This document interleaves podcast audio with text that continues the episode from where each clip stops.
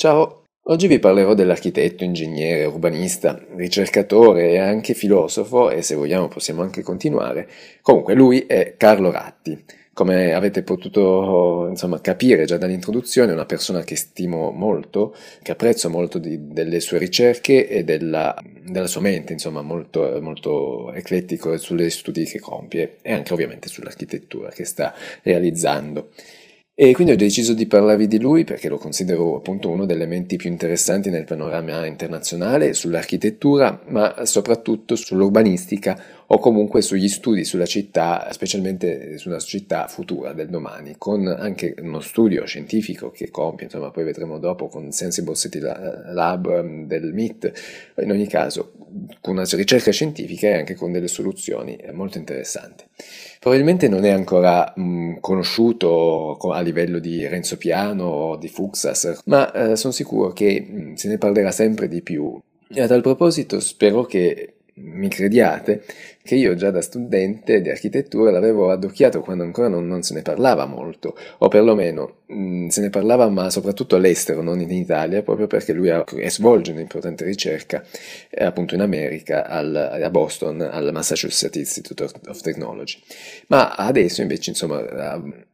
prende sempre più popolarità anche grazie all'aver vinto il progetto per il padiglione italiano per l'Expo di Dubai nel 2020 e adesso Dubai sarà 2021, rinviato di un anno. Come ho già detto, eh, Ratti Carlo Ratti si occupa di molteplici campi, sicuramente una figura eclettica, che sarebbe appunto riduttivo definirlo solo architetto, proprio perché pensa e progetta ed influenza numerose tematiche in diversi campi, da quello architettonico all'urbanistica, al trasporto, alle nuove tecnologie in generale. E inoltre, oltre ad essere appunto attualmente un, architetto, ovviamente con il suo studio di architettura con sede a Torino, coniuga tutta la parte appunto di ricerca, come ho già detto. E oltre alla ricerca anche proprio quello dell'insegnamento. Infatti ha insegnato presso il Politecnico di Milano, all'École Nationale de, de Ponte Chassot, vabbè, di un'università di Parigi, importante, alla Harvard University, alla Stelka Institute eh, a Mosca, che è un importante istituto, oltre appunto adesso fermandosi e dirigendo questo uh, laboratorio del MIT. Quindi ha veramente girato il mondo uh, insegnando in vari istituti e università e oltre ad essere per esempio all'interno membro del Consiglio italiano del design, che è un comitato di consulenza del governo italiano che include 25 leader del design italiano, quindi insomma riconoscono la, la, la sua competenza, eh, ricopre incarichi per il World Economic Forum o anche per la Commissione europea sul digital e sul smart city. Insomma, è appunto un um, personaggio che forse forse dico attualmente non ha quella grande popolarità, ma che sicuramente eh, a livello accademico e, e, non solo è comunque molto riconosciuto. Andando un po' sulla biografia, Carlo Ratti è nato a Torino eh, nel 71, quindi ha 51 anni, è relativamente giovane per eh, le cose che ha già fatto. Si è laureato al Politecnico di Torino, ma anche all'École Nationale du Pont, eh, questa università di Parigi, scusate non sono francese, ed in seguito ha ottenuto il master in philosophy e anche il PhD, il um, dottorato in architettura all'Università di Cambridge. E poi ha, continuato eh, trasferendosi al Massachusetts Institute of Technology, anche grazie a una importante borsa di studio, appunto per lavorare come ricercatore presso un, il Media Lab del MIT, per poi insomma continuare i suoi studi e diventare il direttore di questo importante laboratorio eh, di ricerca sulle, soprattutto insomma, sulle città che è il Sensible City Lab, come ho già detto, che compie importanti attività di, rige- di ricerca con un team multidisciplinare di architetti, ingegneri, fisici, sociologi, che raccolgono enorme quantità di informazioni non solo da un, vista, da un solo punto di vista, ma da molteplici punti di vista proprio per comprendere le dinamiche urbane e per poter trasformare e migliorare le città del futuro. E a tal proposito uh, va a compiere dei, degli studi sulle città, proprio per esempio mi viene in mente Real Time Rome, che era un progetto che tra l'altro uh, a me pare che abbia, ne abbia parlato, avessi, l'avessi sentito in un TED, appunto che aveva studiato un po' come la gente si muoveva o comunque aveva raccolto una, le informazioni attraverso la raccolta dati dei cellulari o comunque eh, il, si basa sulla raccolta dei dati in generale, in, anche in vari campi, non solo per le persone, ma per il trasporto pubblico, anche per, per esempio, uh, un progetto che si basava sul mappare e raccogliere e capire come c'era tutta la filiera per la raccolta dei rifiuti, per appunto capire come migliorare la filiera dei raccolti di smaltimento e quindi il, il, lavoro che, bene o male, sintetizzandolo, che compiono è quella proprio della raccolta dei dati, creare una grossa mole di dati e di queste proposte, per esempio, c'è il, partendo, che partono dai dati sui taxi di New York, vengono immaginate modalità di condivisione efficienti dei taxi, che porterebbero alla riduzione del traffico, piuttosto che a un altro sistema che si basava sul creare dei, avere dei battelli autonomi per la città di Amsterdam che permettevano lo spostamento delle persone, creando nuove conformazioni flessibili e dinamiche. E non è soltanto il modo per muoverci o a cambiare, ma ci, anche, ci può essere anche la possibilità di conoscere eh, al meglio il microclima urbano e delle città. In questa direzione va il progetto Underworld, che partendo dallo studio dei virus e batteri, quindi insomma aveva già anticipato un tema attuale, e comunque intende info- darci informazioni sulla salute urbana, comunque appunto sullo studio de- di- della trasmissione di virus, ahimè, e anche dei batteri. Ho anche un altro progetto che attraverso il studio del monitoraggio della mobilità stradale andava a capire, a vedere le zone congestionate, promuovere e quindi insomma promuovere, evitare eh, inquinamento eccessivo o comunque legate all'emergenza dell'inquinamento e promuovendo il car sharing, la condivisione, nel senso anche un progetto era interessante che se io devo andare da un punto A a un punto B è stupido che 10 persone che anzi devono fare, compiere questo tragitto uh, vadano con 10 macchine diverse, ma bensì si potrebbe pensare a applicazioni, infatti a tal proposito hanno collaborazione anche con, uh, con Uber, con Google, um, e comunque quindi da un punto A a un punto B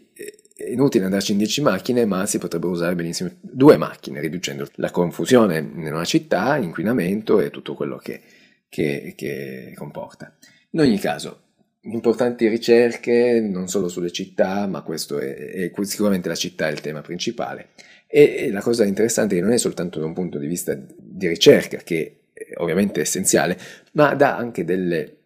attraverso anche le collaborazioni che ha, delle risposte concrete che veramente se uno Stato volesse diventare all'avanguardia in, in questo campo, emettendo ovviamente la parte economica, ahimè, sempre quello il problema, e una um, direzione diversa nella politica, eh, si potrebbero veramente creare delle città molto più vivibili, eh, meno inquinate e più salutari, quindi una um, qualità della vita migliore. Poi, tolta la parte eh, di ricerca e di studio che è importantissima per eh, descrivere Carlo Ratti, comunque parallelamente alla ricerca mm, Ratti si occupa anche della progettazione e appunto come avevo già detto ha fondato ha uno studio si chiama Carlo Ratti Associati con sede a Torino e crea delle eh, architetture che ovviamente hanno un'influenza su tutte le ricerche che comunque compie. Nel suo caso è un'architettura abbastanza razionale, semplice, però sicuramente sempre caratterizzata da qualche particolarità e che soprattutto lega la, la tecnologia, l'innovazione tecnologica per creare un'architettura. Per esempio questi lavori di sperimentazione che, che, che, lo studio compie, si può vedere del 2008, che aveva progettato il padiglione Digital Water Pavilion per l'Expo di Zaragoza nel 2008, che appunto il tema di questo Expo era proprio quello dell'acqua, quindi aveva preso il, il padiglione principale per rappresentare un padiglione, appunto, come detto, essenziale, non, non, aveva niente di particolare se non la tecnologia impiegata. In questo caso era tipo una vasca molto, che componeva il tetto molto poco profonda, quindi una, soltanto una lastra di acqua, che eh, poteva essere appunto anche a quota del terreno, una, come una vasca d'acqua, ma aveva una tecnologia che si rialzava proprio per contenere il padiglione, le attività che potevano essere fatte all'interno. E alzando questa copertura fatta di, di una lastra d'acqua, ovviamente aveva una, non aveva una facciata, che invece ha creato la facciata attraverso una tecnologia che la tecnologia che attualmente si è vista anche, l'ho vista più volte, ma nel 2008 era assolutamente innovativa, quella di far cadere l'acqua, quindi attraverso dire, un, un sistema di, di caduta dell'acqua controllata. E quindi anche se una persona voleva entrare, c'erano dei sensori che rilevavano la presenza della persona e l'acqua si interrompeva in quel tratto dove doveva passare la persona, quindi poteva passare senza bagnarsi. Inizialmente c'è un curioso e divertente video su YouTube che prima provavano questa tecnologia, non sempre fu- aveva funzionato, ma poi sembra che appunto quando fosse aperto il, l'Expo, insomma, era andato tutto bene. E quindi oltre a poter far passare le persone, attraverso il controllo della, della caduta dell'acqua potevano anche scrivere, fare disegni. Insomma, è una tecnologia che già si è, si è vista, ma che nel 2008 era assolutamente innovativa. Oltre ad aver creato un intero padiglione crea, creato dall'acqua. Era molto interessante. E poi, come avevo già accennato, ha, ha vinto il concorso per la sviluppato insomma con la partecipazione anche di Dita Laurota per il padiglione italiano dell'Expo che doveva essere di Dubai 2020 invece sarà 2021 e in questo caso um, lo trovo meno interessante, meno innovativo, obiettivamente non mi, non mi, piace molto, però l'idea è, quella di aver messo tre scafi di imbarcazione come copertura, che poi attraverso una membrana plastica, adesso non so bene i materiali che vanno a utilizzare, e anche in quel caso c'è una, una, una facciata che l'avevano paragonato a un tendaggio di, di quelle culture insomma arabe, e, ma in ogni caso quello sempre che vado a rimarcare è che eh, anche in questo caso del padiglione italiano c'è la tecnologia che appunto va anche a disegnare la facciata che è la parte principale del, del progetto. Anche all'interno c'è tutto un percorso eh, legato alla, alla, comunicazione, da creare un'esperienza informativa e sensoriale all'interno del padiglione. E poi inoltre la cosa anche interessante che invece aveva introdotto è un'architettura circolare per cui tutte l'idea dello scafo è quella del, eh, del popolo italiano, il navigatore, ma che anche poi questi scafi possono essere eh, riutilizzati. In caso l'idea era quella di un'architettura circolare, che tutti i materiali impiegati potessero essere poi riutilizzati in un secondo tempo.